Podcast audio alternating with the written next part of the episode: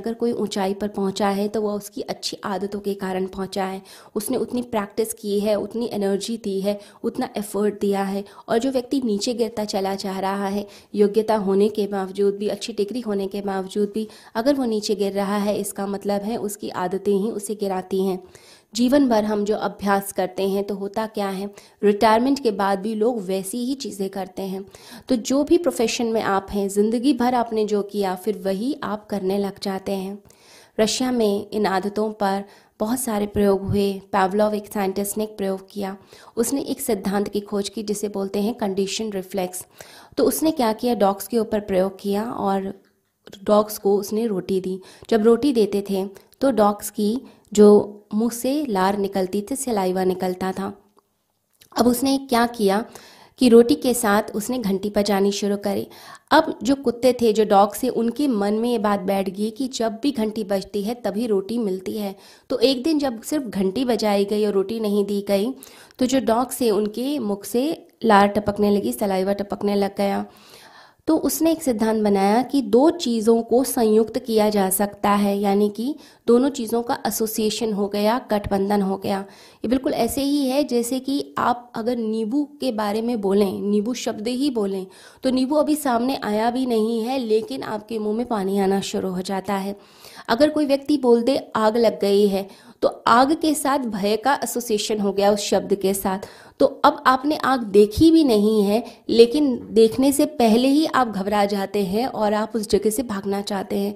फिर कोई कितना भी समझाए कि आग नहीं लगी हुई है, ये तो मज़ाक था। आप कहते हैं, पहले मैं इस स्थान से बाहर निकल जाऊँ, उसके बाद मैं देखूँगा कि आग लगी है कि नहीं, क्योंकि मन में भय जुड़ा हुआ है, उस शब्द के साथ भय जुड़ गया है।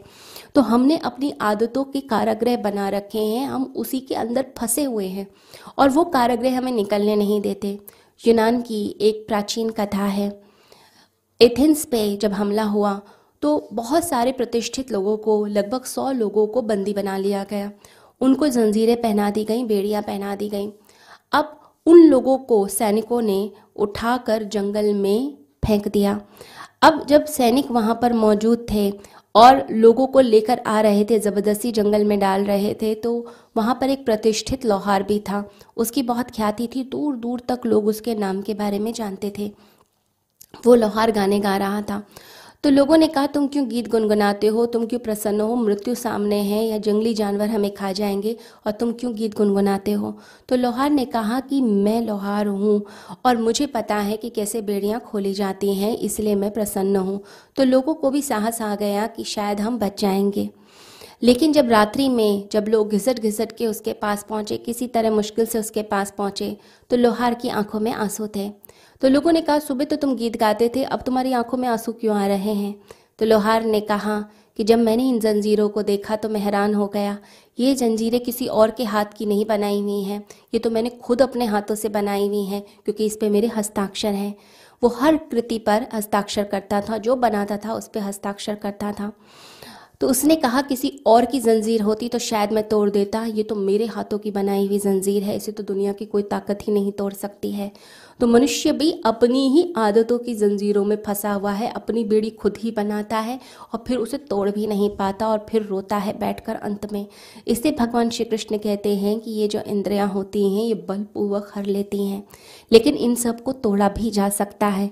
भगवान ने आपको ये ऑप्शन भी दिया है कि आप उसे तोड़ सकते हैं, तोड़ते हैं, आप अभ्यास से तोड़ते हैं, आप वैराग्य से तोड़ते हैं, आप किसी एक गुरु के सानिध्य में जाकर उनसे ज्ञान प्राप्त करके उनकी समझ को प्राप्त करके फिर जीवन को जब आप चेंज करते हैं तो ये सब कुछ बदल जाता है और जीवन में आनंद आ जाता है। सभी को हरिओम परम पूज्य श्री सुधांशु जी महाराज और डॉक्टर अर्चिका दीदी के पावन सानिध्य में नव वर्ष का शुभारंभ।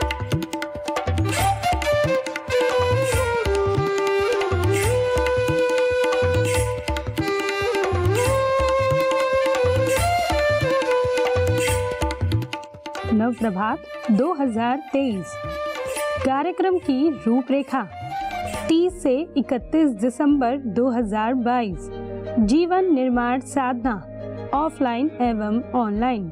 1 जनवरी 2023 नव प्रभात यज्ञ, शोभा यात्रा, भजन एवं सत्संग।